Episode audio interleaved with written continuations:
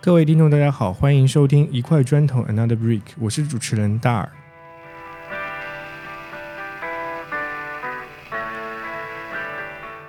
咸丰安格社区是我在探索国内创新教育实践的过程中接触较多的一个学习社区。这是一所没有围墙、考试和规矩的三无创新学校。作为安格社区的联合创始人 Amanda 黄娟娟，曾经有一个令人羡慕的职业履历。本期节目呢，我们和 Amanda 聊了聊她从金融业出走，投身到创新教育赛道的转变，以及在这个过程中她的思考。当时我在我的第一期节目里有讲过，就是我想在中国去找一些比较。嗯，特别的学校，嗯，就是非传统公公立的，就或多或少，嗯，可能这点上我跟你们几位创始人或者很多来安格的老师是有一样的感觉，就是我们某种程度上是，嗯，对于我们经历的公立教育是有很多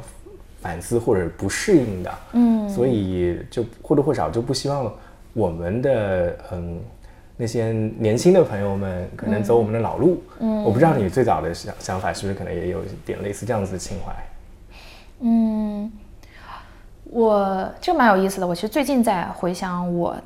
高中的那个经历，嗯，呃，因为我高中在深圳最好的中学，对，然后我那个时候要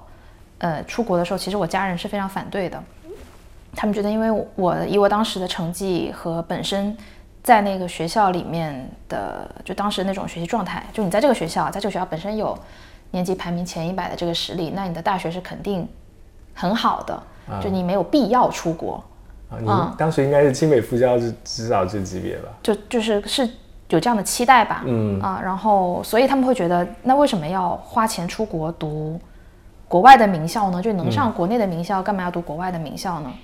然后那个时候就是跟我的父母 battle 了很久，哦，然后最终我还是出国了。但虽然那时候我实际上真正出国的动力，在那个时候的我，跟我自己当时心里想的是啊，因为我当时暑假初三的暑假参加了个英国的夏令营，然后呃喜欢上了一个西班牙男生，然后我就很想去一个离西班牙近一点的地方读书，这是我当时认为，当时的我认为我心里面是这样的动力，我的驱动力。呃，我跟我父母讲，当然是我觉得国内考名校太难了，就是我是可以去努力拼清北复交，但是对我来说，我觉得好像是要豁出半条命才能够达到的一个结果，而我我觉得那样没有意义。我只是为了这个的话，啊，所以当我在国外，我可以很轻轻松松的考上国外的名校，然后我还能拥有一个很丰富的呃青春，对啊，所以我想出国，这是我跟我的。当时的父母讲的，然后我最近在反思 那个时候的我的遭遇的时候，我意识到，其实当时的我，无论是给我的父母，还是给当时的我自己，都是在找一个自我合理化的理由。理由，对。其实那个时候的我，其实真的就是受不了高考的压力。嗯嗯啊，可以理解。呃，但是那个时候的我能量还蛮高。虽然我当时是那个压力，那个外部压力和那种那个评价体系带给我的那一种嗯被审视感、不舒服感，对我来说，在那个时候其实超出了我的负荷能力。但是那个时候我还是很有能量的。是啊，那个能量 push 了我去找其他出路，啊，所以我没有休学，我没有患上抑郁症，我也没有就是说进入特别糟糕的情绪状态啊。我呈现在父母和老师面前的那个状态是很有能量的，去积极寻找其他的出路。嗯嗯嗯啊，然后那个就是出国。嗯啊，所以我好像就很，呃，顺理成章的成成章的就从一条路换到了另外一条路，这样子。嗯，你后来就去了英国吗？对，我后来就去了英国。啊，对。然后后来就都因为我看到后来就另外一种顺理成章，就是对，因为因为好像我之前看你们，我我前面也说，就看你们那个创始故事的时候，嗯呃那。在普遍意义上，你是在世世俗层面上很成功的那种精英的范本，至少外人看起来是这样子的啊。嗯，然后那个可能在突然之间有个契机上的转换，你你你退出了那样子一条赛道，就是所有人都羡慕，尤其是我也是学呃管理学，嗯，然后就非常知道那些那个比如说应该是高盛是吧？我觉得，嗯，对，对，是一个可能行业最顶尖的一个机会了。嗯，对，你在那样子的环境里。是有一些怎么样的一些想法，或者说是有当时有不适感我觉得就是人是一直在被迫的、被动的嗯，面对一些大的环境带来的个人困境或者处境，然后不得不去给自己找更好的呃出路。我觉得这个是就本能的反应。嗯，但是我觉得其实那个时候的我也没有觉醒的。嗯，就是比如说我从。呃，我离开深中，然后要去英国，嗯，然后我考上名校，然后进入高盛，但最后又选择离开高盛创业，嗯，啊，就这两个，我当时其实在这两个决定关键的决定就做这个选择的时候，其实都不是一个觉醒的决定。其实这个是很有意思，就是那个，呃，某某些时候我我在跟安格的朋友们接触的时候，不管是你们的导师还是共同学习者，嗯，在跟他们接触的时候。啊，我觉得这个可以聊一聊，就是你们觉得到底那个觉醒是什么？但是这个可以放在之后聊吧。可能你你你当时就做了这样子一个决定，然后要出来创业，对，就选择教育这个赛道了。对对对，就是我觉得那个时候更多的是，但它也不是说一个完全，它不是一个为，它是经过了很多思考，然后也是结合了很多自己的经验和经历，然后也是。呃，也是一个积极的行动，嗯，就是想要自我实现，想要实现自己的价值，或者想要换一个更适合自己发挥的地方去实现价值，嗯。啊，它是一个积极的行动，然后也是有积极的结果，嗯，但在我看来，那个状态不是因为觉醒，更多的是因为好像我在现在这个状态里面我不舒服啊，然后我在我能选择的。其他状态里面，我去找一个更舒服的、更适合自己的，就是它其实也是我的一个摸索，嗯嗯啊，是我的一个探索。对，呃，我我我看好像是你们当时就几个朋友一起做了，是理想堂嘛？对对。然后就一开始就做了一些可能创新类课程，对，然后跟学校合作，对，包括好像跟深中当时有嗯进行一些合作。我我倒是蛮好奇，你们几个朋友是怎么样一起聚到一起的？嗯，就是最早的那些创始团队他们的。嗯，你们相聚在一起 的一些缘起，就是蛮巧的。我读大学的时候，我跟我一个学长一起弄了一个公益机构，嗯，叫中国留学生爱心助学基金。哦，然后我们是每年组织留学生，就是用暑假的时间去祖国山区支教。哦，那个时候就已经开始在对，从大一就开始做，就那个时候就是一个很小的社团。嗯，呃，所以大一大二大三一直到我工作，呃，我毕业后先 gap 了一年，然后到我。全职工作在伦敦工作的两年，就是这六年时间，我其实都一直还在做呃教育公益。就是大学的时候，就是你很全身心的去做了，因为本来大学生也很闲嘛，还有假期。对，工作之后就是兼职的时间在做公益机构的管理，所以那个时候就算是一条腿迈进教育。做那个教育更多就是一腔热情，嗯，然后它没有什么太大的代价，它更像是我的一个爱好和兴趣。当然，你还是想把这个事情做好。所以会去研究，会想会去了解，比如说山区的孩子，他们现在就是教育现状是什么，然后他们需要的什么样的教育。OK，那志愿者、留学生志愿者，他们去支教的时候，他们是个什么样的状态？他们需要什么样的支持或者培训？怎么样让志愿者团体和山区的孩子，他们都从这个过程中获益？嗯啊，就是这些呃研究啊、了解啊，就是探索啊、实践啊，都是在那个时候做的。所以那个算是我。就是从一个毫无就是跟教育学啊或者是心理学相关背景的人，怎么开始接触到这个行业的的起源，其实就是大学生不同的专业背景。是啊，他参加完支教之后，他们都 somehow 就迈进了教育这个行业。对对对，是的，对。然后我自己也是这样子，嗯啊，然后所以我跟我那个呃学长，嗯，就是一直在做那个教育公益。然后后来是我在高盛工作的时候，是那个学长找到我。啊，因为那个时候其实我们就有在，我们就有发现，因为我们的志愿者都是留学生嘛，就是可能在中国就读呃很好的中学，或者是国际学校，或者是出国读国际高中，然后再留学的，嗯，然后我们在做志愿者培训的时候，发现很多这些大学生志愿者他们的沟通能力、合作能力，还有解决问题的能力都不能说差，但确实就不太强。然后我们就在想，为什么会这样子呢？就是他们其实已经享受了很好的教育资源，但是为什么好像？这种能力就是软实力或者说素质能力方面不强呢，嗯，然后呃，我们就发现，我们就想说，其实城市里面就中国的这么好的呃城市里面，它的教育也是很片面的，也是很没有在为一个青少年，嗯，呃未来的社会生活做准备的，是的，是的，的这样的一种教育模式，而且会发现。这个单一评价系统有越来越愈演愈烈的趋势，对趋势，对，啊，所以当时就，嗯，他找到我说，我们一起做一个，就是在深圳做一个面向城市青少年的这样的一个活动机构啊，然后是以提升他们的呃软实力为目标的，嗯，然后是以这种社会实践活动呃为载体的这样的一个机构。啊，所以当时正好那个时候我也在，我在我的那个。探索期，就我在想说，我觉得真的金融不太适合我。嗯，对比起来，哎，我做我在业余时间做 o 放的这个，嗯，状态啊很好，很充实，很快乐。对我就很想辞职创业，做一些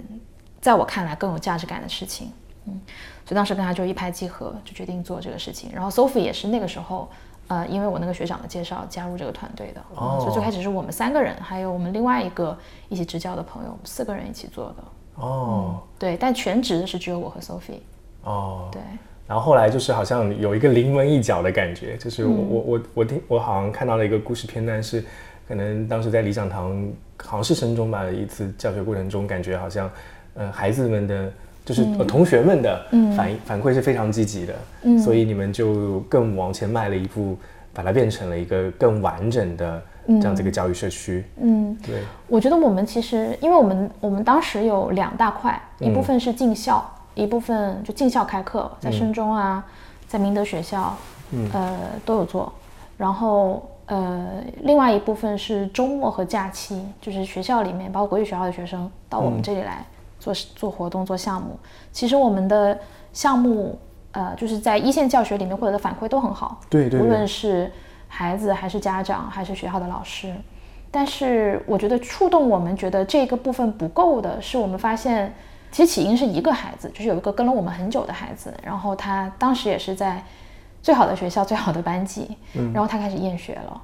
因为我们是从他小学的时候一直呃陪他到初中的，所以所以他厌学的时候，我们其实很诧异。然后除了他以外，很多其他学生，我们能感受到。就包括家长的反馈啊，他们自己在我们这里有时候表现的状态啊，就是觉得好像周末在理想堂很美好，但是周中回到学校 就要被打回原形。对，或者你能看到他上个周末来和这个周末来，他中间你知道他经历了一些一些事情啊，然后就发现啊，他们没有选择，嗯，好像他除了这个传统的学校以外，他们没有选择，而他们又真的很渴望能有不一样的学习环境。嗯。对，所以后来是我们的那一个，就我刚刚说的那个第一个开始厌学的孩子，他是已经就他就彻底不上学了。其实，在那个时候，现在是应该回看是七年前，那个时候厌学和休学在家的青少年远远没有今天的多。是的，是的，当时好像是刚刚有一些苗头起来的时候。对，那个时候其实蛮天方夜谭的，就那个时候，无论是对他的家长、对我们，还对学校老师，其实都。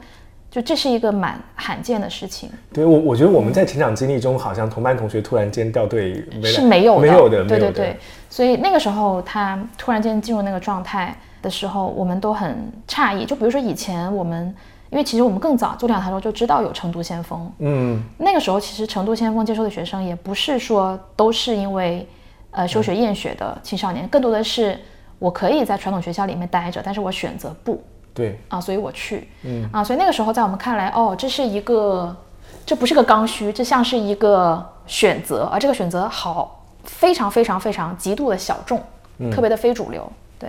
但我们的那个学生厌学的时候，会突然让我们感觉到啊，原来其实对于这样的孩子来说，他就是刚需，而且没有解决方案。现在就深圳没有解决方案，他没有地方可去。是。所以，呃，那个时候，呃，因为我们我们那个也有场地嘛，就有一个学习中心，嗯，所以有一段时间他就是不上学的时间，他就是到我们这里来跟我们一起上班，嗯，啊，所以那个时候让我们突然萌生了说，哎，如果我们这里是一个 alternative，就是如果它是一个学校的替代品，或者说我不去上学的话，我可以去的地方，那该多好啊！所以，其实，在那之前，嗯，成都先锋的校长和副校长就一直在跟我们说。嗯，你们其实以你们团队的基因，你们适合做全日制教育。对，嗯，但那时候我们就是觉得这太小众、太非主流了。嗯，就是做这个很需要，就是你做个那么非主流的事情，你真的需要很大的勇气和很大的代价成本。所以我们当时就婉拒了。嗯，但是这个学生的这个呃出现和他的跟他一起走过那一段时间的经历，会让我们觉得好像做这个事情挺有必要的。对于对于现在的孩子们来说，或者对于未来的中国教育来说，挺有必要的。对哦，我我在第一期节目里其实有讲到过一个看法，就是说，倒也不是说一定是 AI 教育导 AI 出现导致这个情况，但实际上未来呃全社会不全世界啊，它的教育体系里面应试教育的比例一定会被呃类似于创新教育的呃一些新的教育模式去取代掉一些部分的。嗯，比如说嗯，如果现在有一百所学校只有五所，现在现在深甚至深圳应该是有。一千所学校只有一所，甚至都没这个比例，嗯呃，是做可能创新教育的。那未来这个比例是要提高的，因为社会有这个需求。就因教育，如果就是不仅是中国的教育啊，全世界的教育都出现了一种滞后性，就是跟呃电子时代，呃，就是两千年以后的整个世界文明出现了一些脱轨的情况。嗯，对，所以我我我是特别，就是我我作为一个旁观者，就感觉到好像这件事情。对于教育的冲击实在是太大了，所以，所以到你们这边，我我是能看到你们一个非常好的一个增长曲线。可能从一开始你们在一七年、一六年的时候，刚刚好有这样子一个契机，但是后来就从可能从一个同学开始，到现在有五十多位同学。其实，呃，如果从一个企业的增长率来说，我觉得倒也还行啊。对，但是我们这种，嗯，怎么讲呢？我觉得它就是这个行业吧，嗯嗯，在现在的。我们所在的这个处境下，它可能注定就是一个小而美的事情，但是并不代表它不能够，它的影响不能够规模化，但它会是个多点分布的小而美。是我之前跟义父有聊过这事情，就是呃我自己的感觉，我我我出出于个人，我非常希望你们能扩大化，把后面多加两个零的那个，就是数那个学生数量多加两个零，我都觉得是可以做的。嗯，但实际上后来了解下来，就是。嗯，可能从过去几年双减，呃，各方面国家教育政策的调整，嗯，导致，嗯，反而是我我当时有一种感觉，好像是这一刀切切的太狠，嗯，把这些创新教育的机会都砍掉很多，嗯，啊，就是被当做一种学习压力的情况，也也被这样子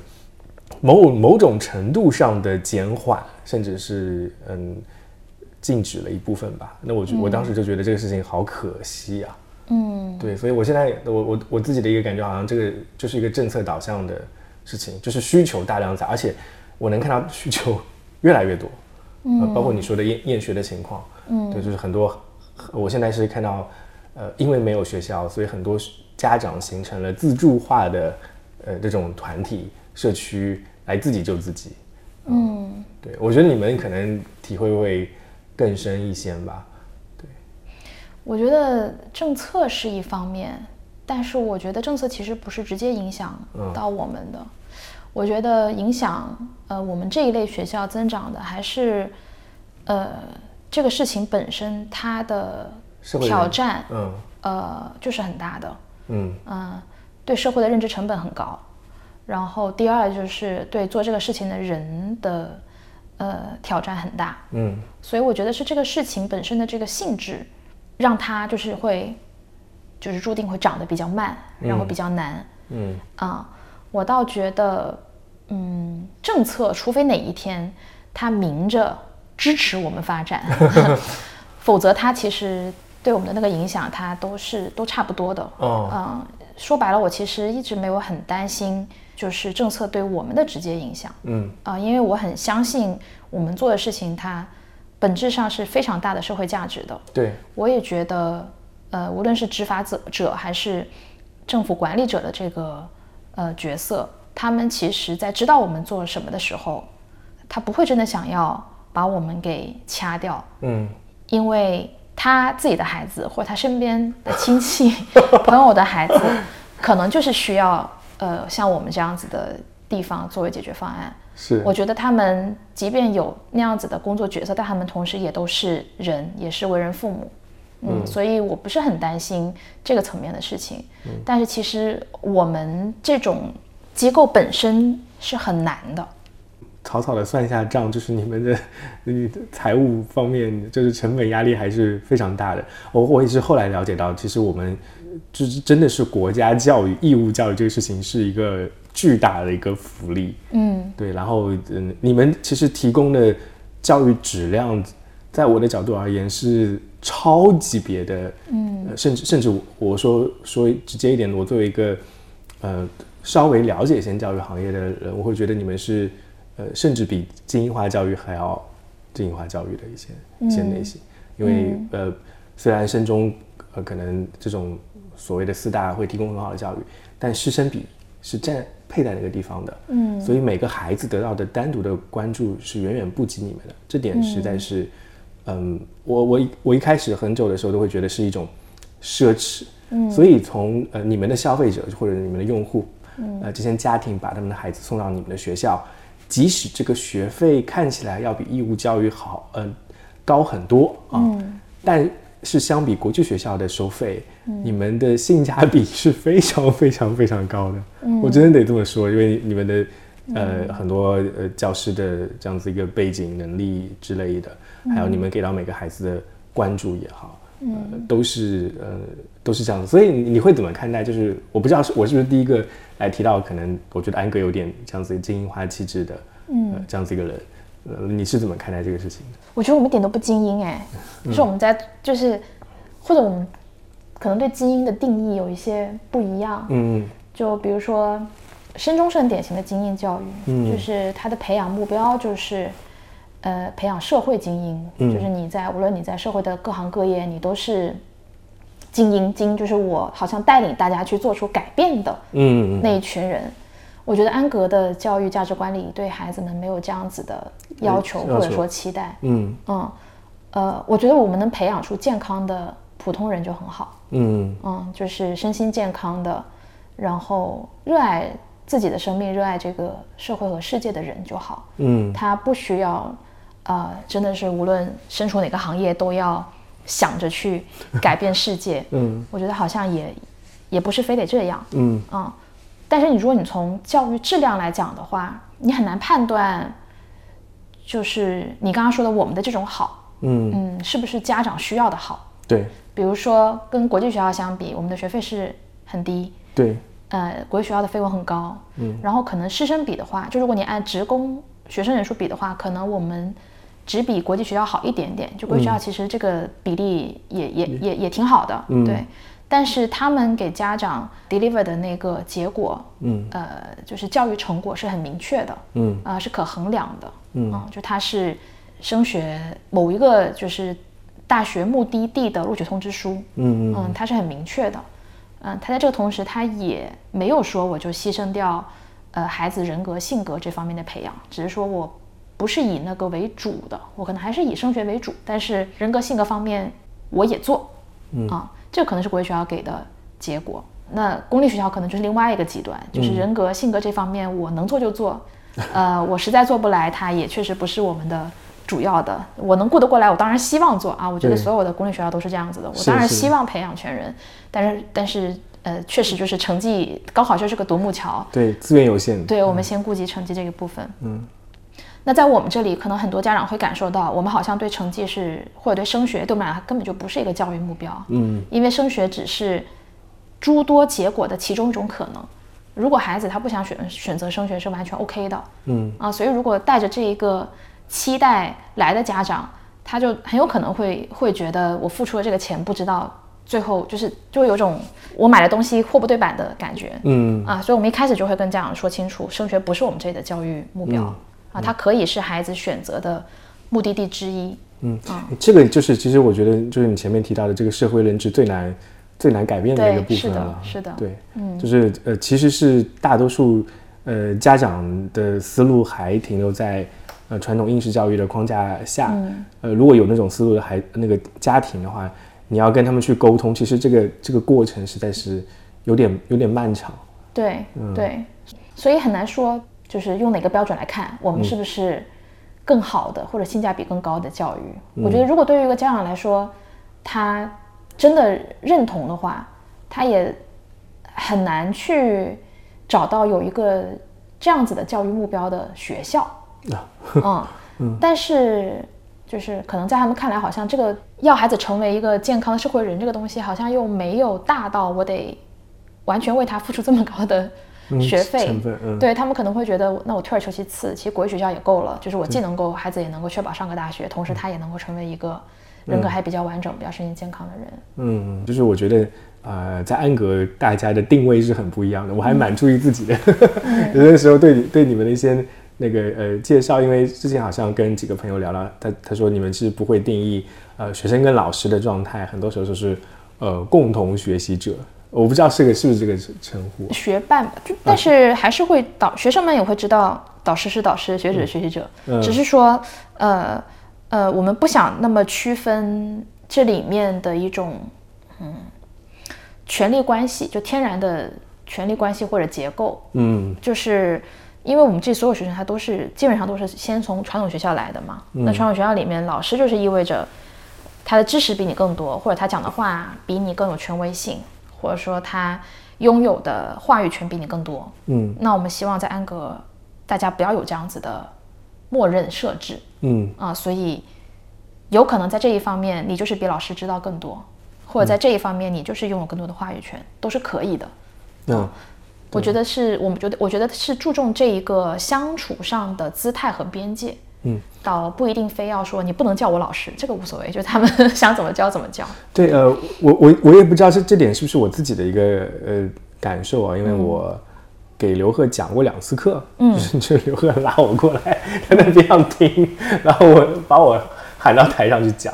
然后之前还有一次试课，我其实蛮惊讶，现在我我我当时都在想，是安格的孩子们。呃，表现出来的状态，还是说这这一代的孩子普遍已经那么的知道那么多事了？我经常惊讶于就是他们的知识面的丰富程度。有些时候我在台上讲一个东西的时候，他们立刻就能跟上，哎，这是什么什么样的东西，就像维基百科一样。嗯，对。但是呃，那个呃，有有一些地方我也想问一下，就是说你们可能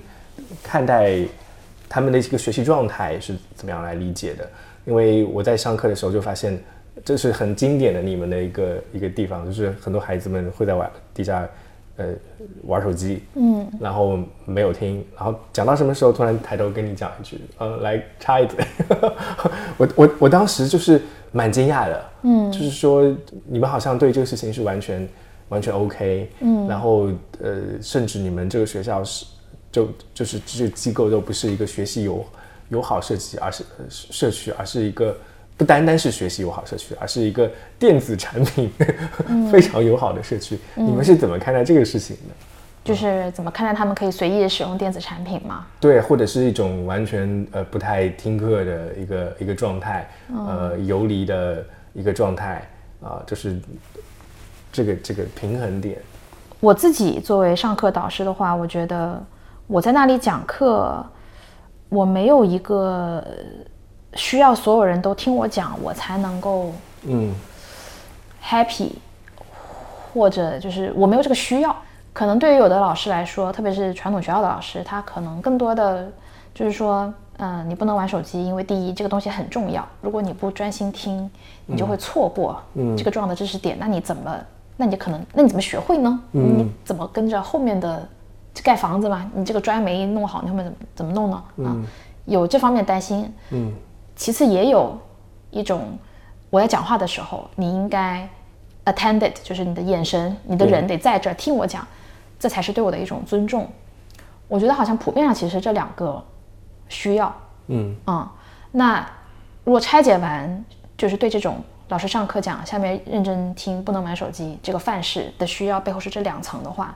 那把它放到放到安格的课堂里面，老师可以决定这两个需要是不是他的需要。哦，就是由老师，呃，就是讲课者来决定。对对对对对。那如果他觉得这个是他的需要，他大可以要求，嗯嗯，他们不能玩手机。哦。啊，或者你也可以直接向学生表达，就是我在讲话，你们都在看的话，我觉得很不被尊重，我感觉很不好。哦，原来是这样。对，我觉得就是那个范式是大家很熟悉的范式。对对对。但是如果我们不知道，我们不去不去去看这背后的需要是什么的话。那就会变成了一种我要求你这么做，嗯，然后被要求人会觉得我凭什么要听你的？我我很不自由。对对，我我反我我我还以为这个这个情况，因为我我参与了几节课都出现这种情况，嗯，我以为是你们形成了这样子一个模式，或者说是 OK，呃，你们希你们觉得这样子是更好的一个教学方式。哦，我觉得我没有区分它好或更好，嗯，只是我们把旧有范式里面那个要求拿掉了，嗯，但。比如说在我的课堂上，我会看到有学生他就是不用手机啊，嗯，为什么？因为他对我讲东西很感兴趣，他也会全神贯注的听，嗯。嗯，然后我会看到学生他可能前半段还是在听着的，因为他可能真的很想尊重我或者想让我感觉好，嗯，但到后面实在觉得无聊，他就拿起手机了，对。对，那所以就是这个不能用手机的这个要求，他放在那里到底是？为了什么？嗯，然后我需不需要那个东西？如果不需要的话，不需要这个，就大可不必，呃，把这个要求放在那里，反而增加了他们学习的门槛。对我，我觉得这个可能是就是一个小的契机，让我去观察安格的呃学习者们他们的一个学习状态的。嗯，因为我基本上在做这个节目之后，我自己对于学习这件事情有很多很多的反思啊，就是他特别强调一个主观主观能动性，学习是非常非常。主观能动性，然后某种程度上，你的爱好跟兴趣的导向，它的学习的效率会高很多很多的。嗯，然后这点上是因为因为之前那个顾源老师来的时候，我也我也跟他有聊过，然后也也听他在这边讲了一些分享，我感觉到你们是蛮延续这个这个思路在做的，所以非常可能呃，我之前跟那个几个导师聊，他们会说，哎，其实安格很多教学不发生在。或者学习啊，不发生在课堂上，而是更多是在之外，他们自学。对啊，对，所以我就觉得真的很神奇。就是很多时候，我我发现他们听课的时候不太认真，结果回答倒背如流，就是这种呈现一种就是非常机灵的一个一个一个情况。嗯，我觉得很多上课的人，嗯，或者说这个教育者们，他可能我不知道他们多久自己没有当过学生。如果你真的去当一遍学生的话，你会发现其实四十五分钟完全不看手机听一个人讲东西是很难的啊，真的会很困的。嗯，所以我觉得每一个上课的人最好都不要保都不要断掉 学习的状态，因为只有你自己呃还在持续的有这种学习体验，嗯，你才会意识到或者反过来鞭策自己。第一，如果我上课，它最好真的是要很有趣。生动活泼风趣，嗯嗯。第二，不要去为难下面听课的人，必须怎么怎么样。因为我自己当当学生的时候，我也做不到。嗯，好，好像你们从刚开始理想堂到现在这么段时间里，呃，好，我好像听到很多伙伴他们会说，他们自己的教育理念，包括教育实践，都有很多在不断迭代、不断学习的一个过程。嗯你觉得相比最早的可能？做那种呃校外就是校外的一种补充类的，嗯，这样子一个创新式的项目制也好，非项目制也好的一种教育方式，跟现在的这样方式，对你们来说，你自己感觉比较大的一个变化，还有对你来说很大的一个思路上的转变是在什么样的地方？嗯，我觉得很大的一个。变化或者思路的这个转变，也是来自于那个框框被打破了。嗯，因为之前即便是比如是进校园上课，它也是有时间框定和频率框定的。比如你一周两次，每次四十五分钟或者每次九十分钟，然后你只能发生在教室里，嗯，或者校园的某个地方，嗯啊。那即便是我们周末的课堂，它也是框定的，因为学生的时间都是被割成一块一块的。嗯，你只能够是周六的。下午的三个小时，然后你每周只能有一次，就是这些框框限制了学习可以发生的总时长，嗯，然后甚至限制了，就是好像我在其他时候出现了，比如说我在做这个项目啊，他们之前研究这个绿色出行好了，其实我每天都在都生活在这个社会里面，有很多契机可能都会让我在启发对绿色出行的思考。但是因为我作为一个学生，我周一到周五没有手机用，所以我并没有办法及时的去跟我这个项目上的导师或者同伴去聊我的观察，我只能够给他放到星期六下午理想堂的时候来讨论。嗯嗯，就是这些框框让这个学习变得就它受限了，你不能说它变得不好或者是怎么样更好，就它有这个限制。呃，然后我觉得现在变成全日制之后，没有了这些边框的束缚。它变成了，它是随时随地的，嗯。嗯，然后学习就变成了一个生活状态，而不是一个任务、事情、项目，嗯。嗯。就虽然我们老说项目式学习，或者说啊，在安格你的学习就是做项目的方式，但是它真的没有那么项目化，嗯，它其实是一种生活状态，只是我的生活状态，比如说某个学生生活状态，它是分割成了好多个项目，但它的那个这一周的时间表并不是被割成，不是按照项目来割成方块的，它只是同时有好多个轨道在运行着，它可以在这中间随意的切换。嗯嗯，对，哎，那聊到这些，我就我就感觉就是其实，呃，你们的那个管理的一种方式，它的敏捷度是要很高的，因为我看你们其实。也有在学呃，群岛大学或者说青色组织这样，甚至之前好像，呃，我也听他们讲说，其实你们在践行青色组织这件这件事情。然后，呃，你你们是怎么看待这个这个这个这样子一种方式它的管理管理复杂度？然后或者说你们在过程中，因因为我实际上啊，我也很好奇，我没有看过很好的所谓的青色组织的案例，嗯，就总感觉这个事情坑还蛮多的，甚至很多时候 NGO 在说。他们想做青色组织，然后我跟那些团队聊下来呢，我就发现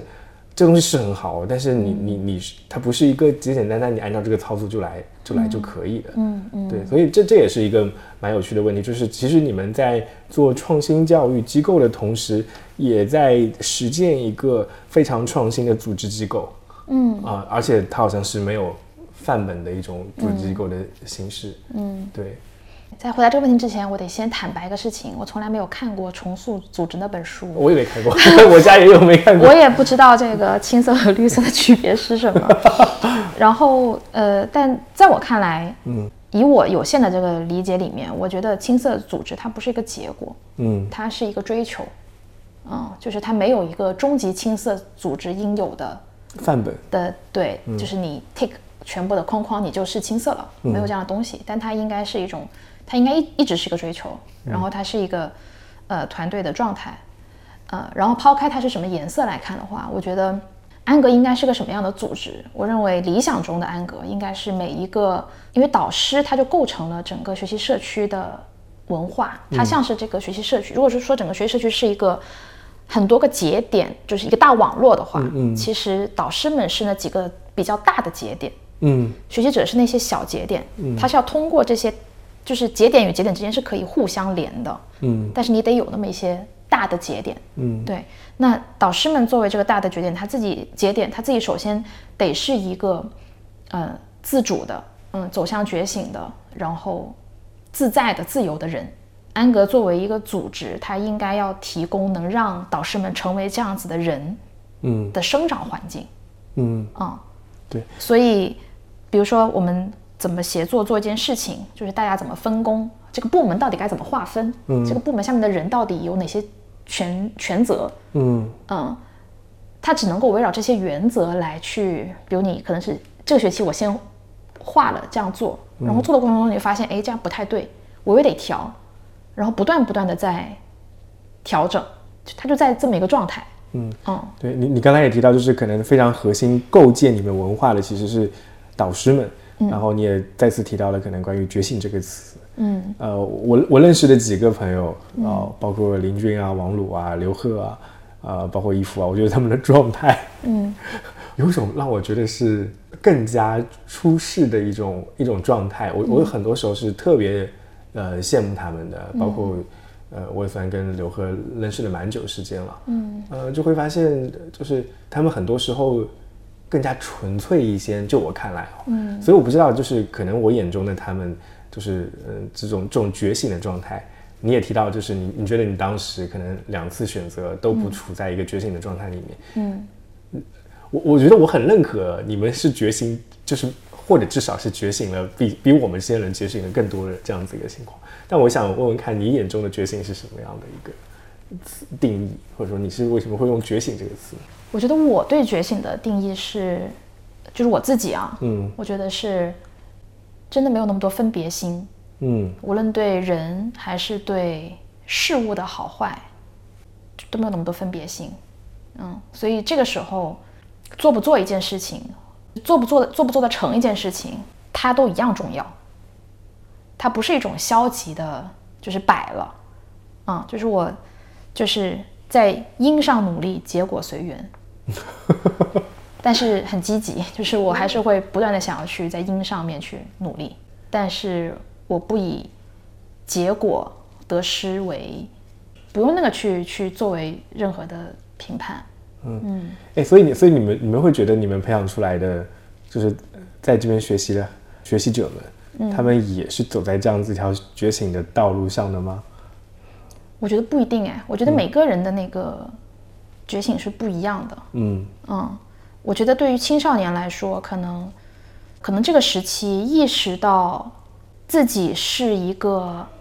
独立的、有价值的人就很重要了，认可自己的存在本身是有价值的。就很够了。我我会觉得，就是从他们的角度上来说，呃，跟应试教育很大的一个区别就是，他们的导师就不是一般的 导师，就是呃，或多或少，我们很多人还是会把那个嗯，比我们年纪较长的一些朋友们当做一种榜样，或者说是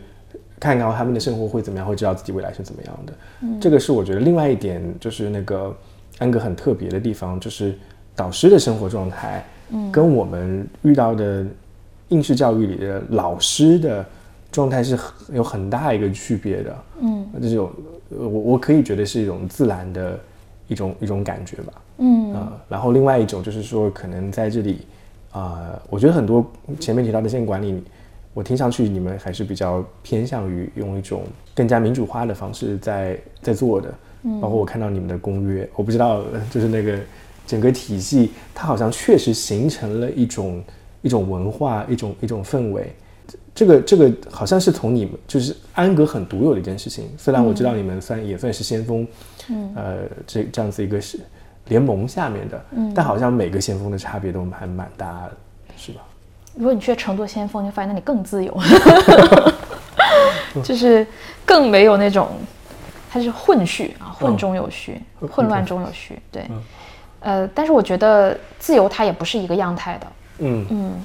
昨天我参加了，就是之前有个在成都先锋的一个一个老师，是个美国人，中国长大的美国人，叫米娅。然后昨晚他在在我们这里弄自由舞动，是我第一次体验自由舞，自由舞动，OK 这样子的活动。然后我觉得很大的，我很大的一个启发就是，在一个真的完全给你自由的环境里面，你能对这个场域做的最大的贡献，就是自由的做自己。嗯。嗯，因为只有当你真的能够自由的做自己，嗯，就是你既不在意别人对你的看法，也不会对自己不断的做自我审视、自我评判，这个时候的你在做的事情，就是对这个自由的场域最大的贡献。嗯。嗯，因为这个时候的你也没有在向别人施加任何的评判。嗯。啊，然后你在全然的做自己的时候，对别人来说，这是一种鼓励和鼓舞。嗯。嗯，所以我觉得，我不知道这跟你说的，你感受到的在安格的自由是不是，是不是一致的？但是我觉得，我至少我希望安格是这样子的一个场域，然后我也在这个场域里面尝试去这样子去为这个场域做贡献。哎，那你你们接下来可能会有会有什么样的一些呃计划吧？就是说，在这个社区可能长期发展的一些呃方向上面，嗯，会有没有一些就是呃比较明确的一些目标这样子的一个想法？嗯，还没有明确，嗯，但是可能会是一种可能性，就是在这种场地，因为现在场地还是我们很大的一个运营成本，嗯，所以在怎么样更轻量化的呃运营这个探索上，可能下一个。探索的方向就是，还是尽量的把场地变得更不重要一点。哦，嗯，去场地化，或者说让这个中心化的场地更小一点。哦，怎么样可以可可行啊？就是，但还没有一个确定的方案。啊，对，我所以在在探索。对我，我其实这这点上，我又觉得是很好玩的一件事情。一件事情，就实际上你们这边的场地是很有特色，非常非常有特色。对，原来是个银行，然后呃，但是它也有有很多。呃，可能从一个呃教育机构的场地布置上有很多直很直接的问题啊。嗯，首先可能呃，我觉得我觉得年轻朋友们他们是很蛮还是蛮需要更多的运动这件事情的。嗯，但我我我很多时候来这边的时候，看到大家都是手指运动会比较多一些。嗯，呃，毕竟电子游戏也好啊，打桌游也会更好玩。有些时候我会想说，他们可能有更多的这样子一个。体育活动的机会会更好一些。嗯，呃，另外一个就是，比如说，呃，阳光，呃，就是外部的一个情况。你们这边，我我当时也会感觉到啊，这个地理位置是很很很好的一个地理位置了，周边的一些交通环境也好，离莲花县非常的近，呃，这个这个时候就会，我我也想说，就是这里是一个很大的一个考量，因为学校其实某种程度上。在建筑学或者是在很多这种可能规划领域里，都是一个很特别的一个社会组织，它是有很多这种考量的。嗯，但是好像你们选择这边，我不知道当时的一个考量是什么。但虽然它很特别，但是好像又有点迫不得已的一种感觉，所以用了用了这边的场地。嗯，没有，这是我们当时就觉得是最理想的哦场地。嗯，然后我们能拿下已经是欣喜若狂，是真真的是因为它很有特色，对不对？我觉得学校是因为它本身有它那个组织需要实现的功能，嗯嗯，所以它把呃学习资源，比如说图书馆呀，对，什么什么的，还有学习场所，比如说上课的教室，嗯，还有运动的场所，体育馆什么的，它都必须要放在一起。然后它学校同时要实现一个隔离功能，对，出于安全也好，或者是这个。社会划分也好，所以它得有个很大的护栏，嗯，它必须要有块很大的地。在我们看来，这些功能它都是可以完全区分掉，或者很多很大一部分社会化掉的，嗯嗯嗯。比如说我们的体育场所这部分功能是完全通过社会化资源去解决的，嗯，因为平时我们人也很少，大家也不是一直都在运动，你不用说就是浪费，嗯，那为什么不在我要用的时候才去才去找呢？对对，所以与其我们有个有运动场所的场地，还不如。我们在需要运动的时候去找就好了，所以我们每天下午的体育活动，大家要么是去莲花山的草地，嗯，要么就是坐两站地铁去旁边的这个羽毛球馆、篮球馆。哦，然后我们楼上有那个乒乓球室，乒乓球室啊，对，游泳他们也去外面找游泳馆，对，所以就就是用这种社会化的资源去解决这部分的功能。嗯，然后学习资源在我们看来，呃，可能学校只要一小部分就好了。所以我们有个图书角，但看大家也不用，为什么呢？因为他们这一代人更多的资源是通过互联网获得的。哦，哎，其实我对你们的图书角的感觉是非常非常好的，就是我每次会在那边停留很久，然后看你们有什么样的书。对，然后但他们不爱看书，他们的学资源更多是通过 通过互联网获得。确实，B 站有很多讲的比书要更好、更直观、更快啊，更高效。对 对。然后还有就是为什么我们觉得这里特别理想呢？因为它就在深圳市图书馆旁边。哦。所以你真的有任何资源你要。的网上不好找的，你就走几步路就到了。哦，对，所以就是呃，我们当时觉得真的必须要拢在一起的，在线下实现的，它更像是一个集散地。集散地。然后和一些，比如说我们还是会有一些小组讨论也好，然后选修课也好，它需要这样的一个场所频繁的出现。那我们不可能要上课又去租，这很麻烦。嗯。OK，所以有这么一个，有那么几个教室。嗯嗯嗯。所以它是个社交和上课的功能，原来是这么来的。嗯，但是我我其实说实话，我还是嗯觉得这边很有很有特色。嗯，一开始来的时候，感觉这边像个小迷宫。而且它，而且呃，我们当时我们那时候找这个场地的时候，当时最火的是那个 co-working space 啊，呃，然后呃，我们觉得其实 co-working space 那个概念本身很。很符合我们对大家的学习状态的想象。啊，类似 WeWork 那种。对对对，就是每个人他其实是，呃，能有空间做自己的事情，对，但是也能够随时连接，对。对，所以整个公共空间它就很像 co-working space。嗯。嗯，哦，是的，你这么一说起来，真的真的很像。对，它不像传统学校，因为它出于管理需要，它要把学生分班，嗯，那每个班你就得有个你们班的中心，所以有了班教室，但在安格没有这个。管理要求也没有这个概念，嗯，每个人是个独立的个体，嗯，所以取而代之的是很多不同的工位，嗯。嗯，很像这个很像就是很多这种大学化的，对对对对对，感觉。对对，就我们跟大跟家长介绍的时候解释的时候就说，你就把这想象成大学就好了。现在你觉得就是嗯，我我也知道有很多已经有很多孩子是处于一个叫做毕业的一个状态了，我也蛮好奇他们什么样的状态叫做毕业。就决决决定下一步的教育路线，或者就是他们决定要离开这边了。嗯，然后可能过去几年来，你看到这些离开的孩子，呃，因为我知道有很多孩子还是呃非常喜欢这边的，嗯啊，但是也有些孩子可能有一些不适应的情况。你是怎么来看待这些离开的孩子，他们给到安安格这边的反馈的？嗯，呃，在我们这里毕业的定义就是你自己想好，下面要去哪里，嗯，然后你做好准备要去了。嗯，你就可以毕业。嗯，所以那个下一个地方可能是大学，可能是去创业，然后可能是去另外一个学校继续读书，就是高中什么的，国际学校之类的。嗯，所以没有一个我们认为怎么样才是，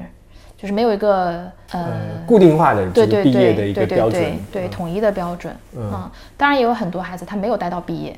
嗯，或者说他不以毕业作为，就他没有是他不是这样的状态离开的。嗯，他更多的是一种，哎，我觉得这里还不够好啊，我可能这边的同学都不是我喜欢的类型，我交不到朋友，我就很孤独啊，或者这人太少，我想换一个更多同龄人的地方啊，或者这里太自由了，我想去一个更有管束，然后让我更有安全感的地方。嗯，就很多原因都有。嗯，然后觉得想要就这里并不是他待到自己觉得就他也是要去下个地方，但他其实并不是一种毕业的状态。嗯，中途离开的也有。其实我觉得你们这边孩子们的就是学习者们的方差还是比较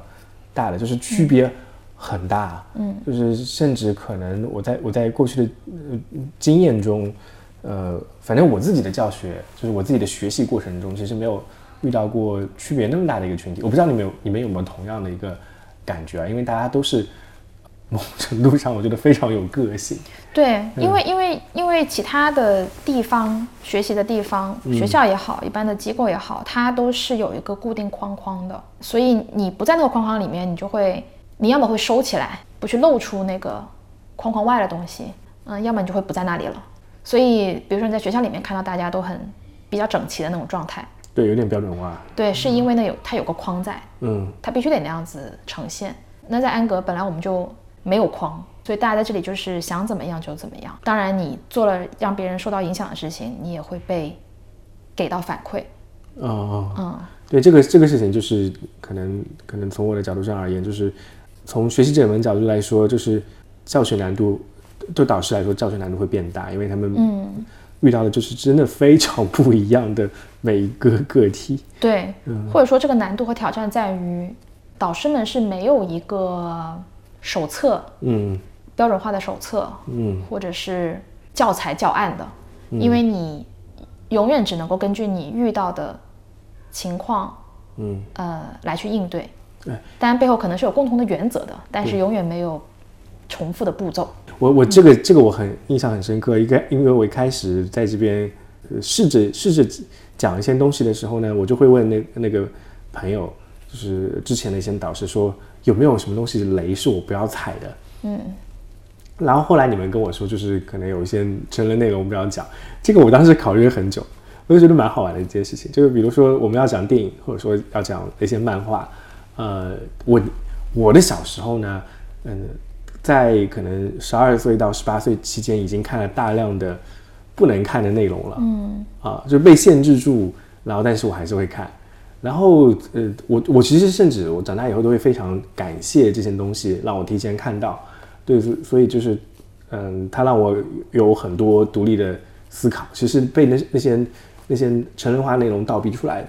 漫画也好，然后那个呃，到了这边之后呢，我当时就有一个呃发现，就是其实你们对于教他们的内容是有一个设设定的，就是比如说按照可能美国电影的标准，啊，有一个就 PG PG 十三的或者是什么样的一个标准，嗯嗯，才可以讲，嗯呃，但是我私下里跟一些学者交流的时候，我发现。他们跟我年轻的时候一样，真的是阅片量非常的大。对，所以我觉得这个是我我蛮好奇的一件事情，就是说，呃，你们是怎么来考虑他们可能得到的这些内容是是是否还要有一个所谓的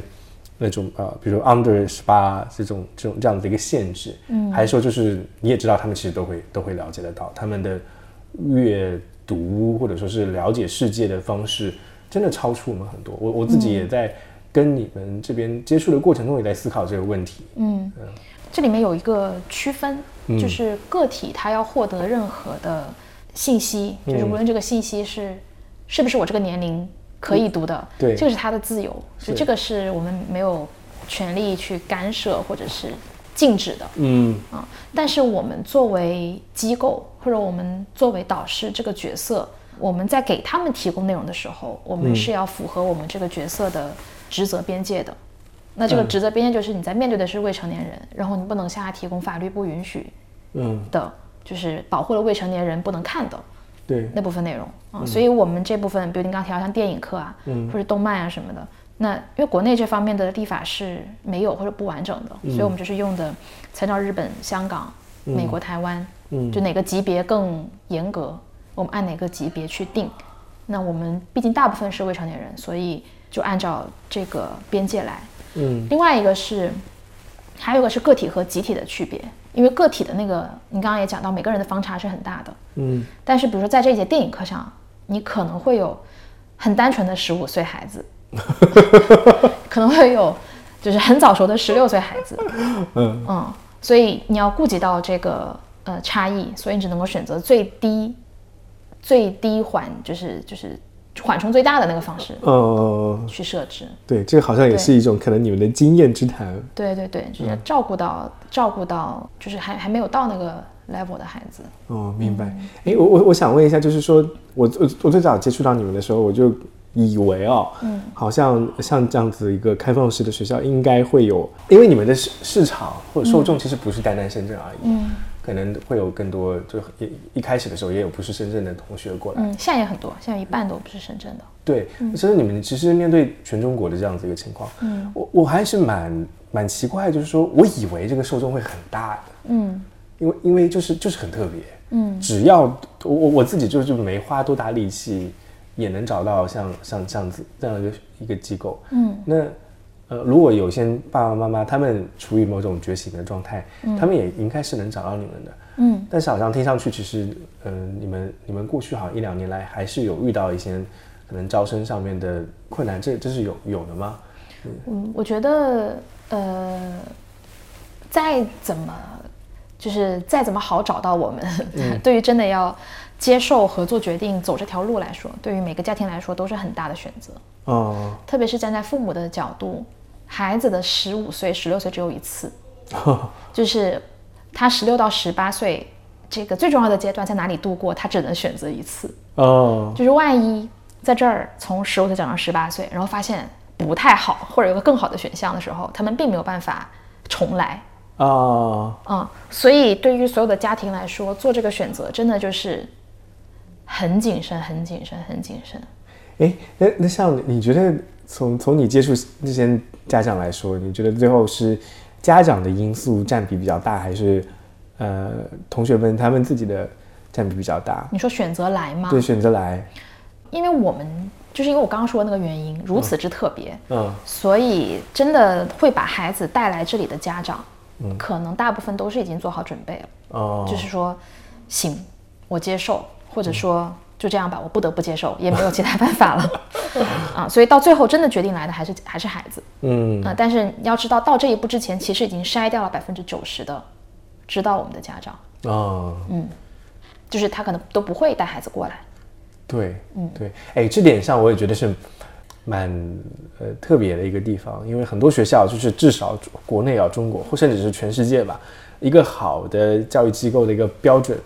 大家衡量的方式就是他们的毕业生的一个一个一个成绩吧，嗯，呃，社会的知名度也好啊，薪资也好，呃，就业环境呃，学术背景也好，这些东西都是可衡量的，嗯，哎，但凡就是我我我也。我也有感觉，就是可能有一些，就像华德福吧。那华德福很多时候可能呃推广自己就会说哎，给你看哪个名人啊，曾经是华德福培养培养起来的，他就无形之中形成了一种 marketing 的一种一种这样子一个效果。嗯，呃，你你你们好像是完全没有打这张牌的感觉。因为我觉得我们没有那么大的魔力啊。嗯，我也不觉得华德福。或者任何一个学校有这么大的魔力，嗯，那个就像你说的，它就只是个 marketing 而已。对，就是一个人能成为他你看到的样子，是很多很多很多方面影响的。嗯，家庭、社会、学校，你按这样算的话，学校最多也算三分之一，你怎么能说是你影响的呢？嗯。对，所以，呃，花菜最近写的那篇文章，就是关于我们一个毕业生的整个家庭怎么重构的。哦，我觉得那篇文章在我看来是。就是是最真实的，也是很客观的。它里面当然也有讲到安格对孩子的帮助，嗯，但更多的是你可以看到这整个家庭的成长和变化，然后孩子在其中的变化，嗯，这里面也有很多父母的变化，也有很多社会的影响，也有安格的影响，就它是一个整体的，嗯，所以就是你要说安格或者先锋这种教育模式对孩子的影响在哪里，可能我能说出一些，但是并不是就是有这么一点儿孩子就能够完全变了个样，那我又凭什么把他的成就归功于我呢？嗯，哎，我有种深深的就是觉得。哎，就是酒香不怕巷子深，然后，然后就是你前面说的，呃，小而美，就甚甚至有些时候你们是，呃，可能是反 marketing 的那种那种感觉，因为我看你们的一些一些材料啊，外面就是非常弱化，嗯，或者说是刻意不讲，不去讲这这些东西，我不知道是不是我的我的我的一个呃误解啊，嗯，但是这这点这不是我们的策略，不是你的策略，但是，但是我我自己跟家长沟通的时候，我也特别希望他们能够。认识到，就是就是孩子的成长真的不是任何一方的单一的力量可以造就的。嗯。然后，呃，我们每个人能做的都只是一点点，但是我们得做。嗯，对。那这样说起来，他们其实能来的人，就是甚至他们家庭某种程度上也是在一个觉醒的状态中，他可能他能接受这整套体系的一个一个价值观。对，因为它不对，你说很对，它其实是一个价值观，它并不是一个，不只是一个教育理念，或者说一个教育体系，一个什么学校的课程体系，它不是这样子的，就真的是家庭要要看到这个价值观，可能跟他过去以为的那个成长或者教育等价值观是很不一样的，而他真的要去接受，就是接纳，嗯。孩子是个独立的生命，他可能在每个阶段有他这个状态。OK，他现在在这个状态，可能我们过去的一些事情影响了，然后未来我们也是可以，就是换一个方向或者用不同的方式去影响他。嗯啊，包括带他来安格这样的地方学习，也是一种影响。安格也会给他影响。嗯，但同时他也还在受着更大方面的影响，同龄人团就是这个同伴的这个团体的影响，社会这个层面的影响，世界变化的影响，无一不在影响这个孩子的生命。嗯，但是他选择好，我以后换一个价值观来看待孩子的成长，我不再执着于某一个结果，或者我不再执着于某一种呃评判标准，嗯。啊，我也不再执着于就是比如孩子的成就等于父母的成就，诸如此类的。嗯，哎，最后一件问题就是关于关于你的，呃，因为我自己，嗯。呃，在跟年轻朋友的接触当中，我感觉我是特别受他们影响，甚至。看到了我自己很多问题的，嗯，呃，就比如说最近我接触的一些零零后，一方面我觉得他们受的教育比我那个时候受的教育的质量要好很多，嗯，但同一时间我也非常惊讶于他们的一些呃价值观，他们的一些呃这样子一些能力，我也会觉得好像我我对年轻人充满希望，呃，就是。我我们我们都经历过一一段时间，就是说七零后嫌八零后不好，八零后嫌九零后不好，九零后嫌两千年世代的不好。嗯，但是我实际跟他们接触下来，反而有一种后生可畏的一种感觉，所以从他们身上学到了很多东西。然后我想问看，因为你你也有一段时间是在做这样子一个呃所谓的教学者导师的一个一个身份，那你在跟他们接触过程中，你觉得他们给你带来比较大的一个变化在什么样的地方？带给我的变化吗？对，让我意识到我是多么渺小的。不要觉得自己很厉害。所以，所以一开始的时候还是有觉得自己很厉害。我觉得一开始我多少会觉得，哎，我至少比他们多吃几年米吧，就是 我的见识比他们广一些吧。对。然后我总能够在某些方面指导指导他们吧。嗯。对。然后现在我会完全觉得，嗯，真的不存在，真的不要有这个优越感，也真的不存在。我就是比他们厉害，所以我能够指点他们。嗯，就不要有这样子的心态啊！真的就是，其实看着他们成长就已经很好了。嗯，对对，所以这个这个看着他们成长，也伴随着自己的成长。对，但这个看它不是一种不作为。嗯嗯，这个看它还是一种全神贯注的。嗯，然后很积极的，就是积极的关注的，无条件关注的看。哎，对，那这里就会有一种有一种。可能是一个问题，是说，就是好像你们在陪伴他们成长的过程中，我也在思考这件事情啊，就是到底好的一种教育，到底是呃给他更多，还是说，嗯，这是一种给予式的呃这种方式？另外一种方式可能是那种纠偏式的方式，就是以防他在呃十八岁之前的某个阶段走差了，或者说遇到一些危险。我我我很多时候觉得你们可能更偏向于后者这样子一个情况，就是作为一种辅助者，或者说是这种纠偏者。我我不知道，这是我的一个问题吧。我觉得这两个好像也不是二选一。嗯。或者说，我觉得这些状态都是可以有的。嗯。有的时候可能是我主动的，与其说给，不如说是分享。嗯。有的时候可能是纠偏，你有的时候可能就是观察、注视啊，注视吧，可能会更准确一点。我觉得这些都是在这些状态都是在切换的，嗯。啊，有的时候也是他主动主动呃寻求帮助，嗯。啊，然后那个时候可能更像是给予，嗯。哦，就是就是他在不同的切换，但是这里面的原则其实是真的看见他需要的是什么，嗯。嗯，我觉得很多时候无论是很多家长。或者说很多教育者的那个给予，或者是纠偏，他是从自己的那个角度出发的，认为他需要，所以我给；认为他错了，所以我去纠。嗯嗯哦，他也是一种强价值观导向。他也是一种对以己夺人的对一种状态。是嗯，OK，我我我在最近一直在录这个节目的过程中，我发现反而就是我一开始说啊，我恨应试教育，恨公立体系，我觉得这些东西都是。老旧不堪的，那个，呃，这种填鸭式的东西，哎呀，早尽早应该淘汰。结果我录着录着录着，变成了一种公立教育反思者，就是说，呃，或多或少我会发现，哇，原来它那么有用。嗯，呃，你你的一个起点呢，或者很多，嗯，当时一起在做安格的朋友的起点，也是涵涵盖着非常多的对对于公益，或者说对于这种，呃，应试教育的一种。那种痛心疾首呃，可能倒没这种感觉吧。当时说有一种很多的反思在这里的，嗯。但是这样在这样这个过程中，你们现在回望当时，也会会不会看到他们的一些一些价值呢？因为我我自己很大的一个呃认知改变的一个过程，就是说，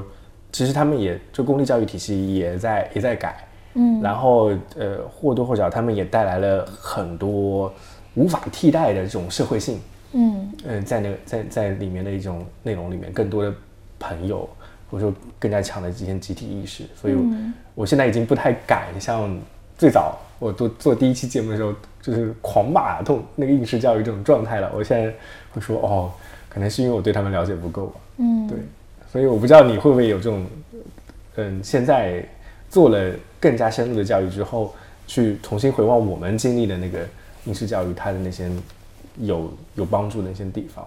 我觉得我经历的那个公立教育和现在的非常不一样。嗯，就是我经历的那个无疑对我是很有价值的，但是我觉得那是一种，是一我是一个幸存者，因为我特别幸运的就是我的天赋的能力里面那几项能力就是很适合考试，记忆力特别好啊，所以就是我记忆力好。然后我那种看着答案学习怎么做题的那个能力很强，所以我考试成绩很好，所以我在那个体系里面我获得的正反馈特别多，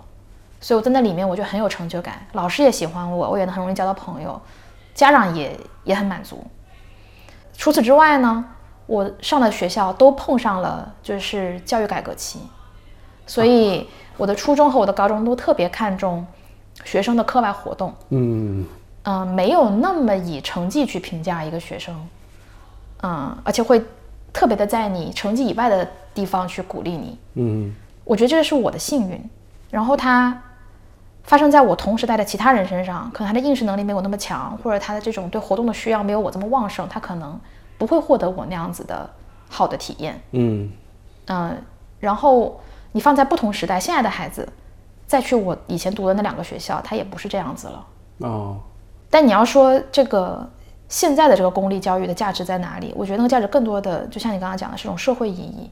它作为一个社会机构，作为一个社会分工的角色，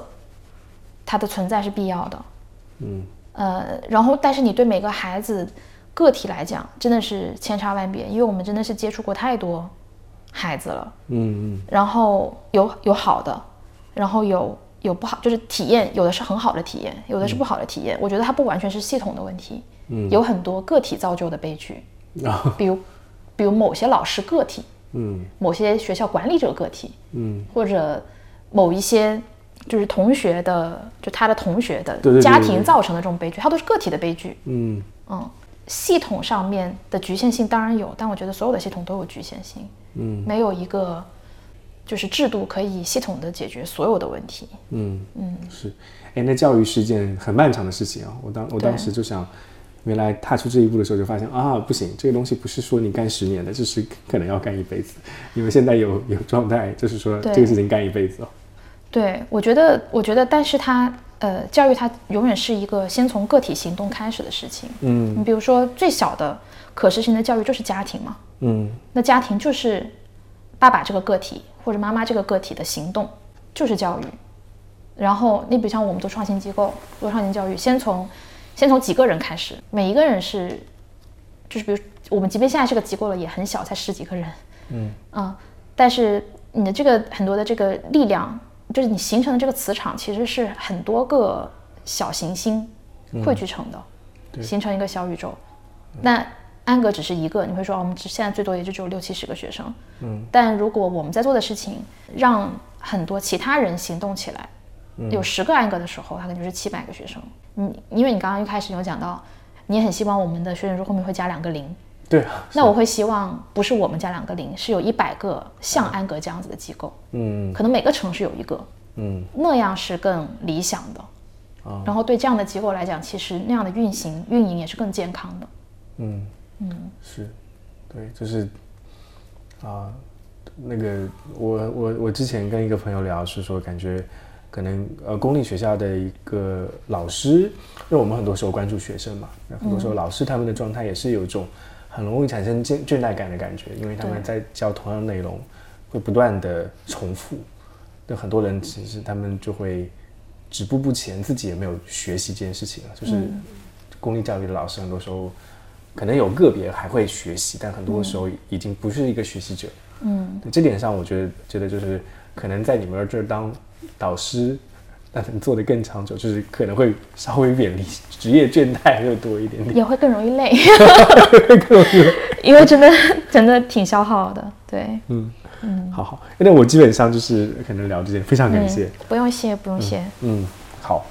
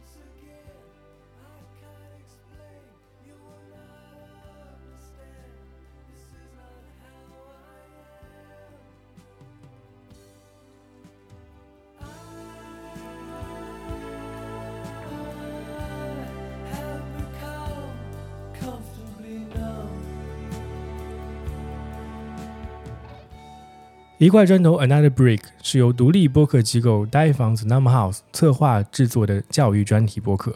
通过不同领域和不同视角的对话，本节目将带你一起探索教育和学习的本质。我们相信，教育并不是为了塑造社会里的一块块砖头，而是为了每一个个体未来的发展拥有更多的可能性。你可以在苹果播客、小宇宙、喜马拉雅、网易云音乐、Spotify 等播客和音频平台听到本节目。感谢收听和关注。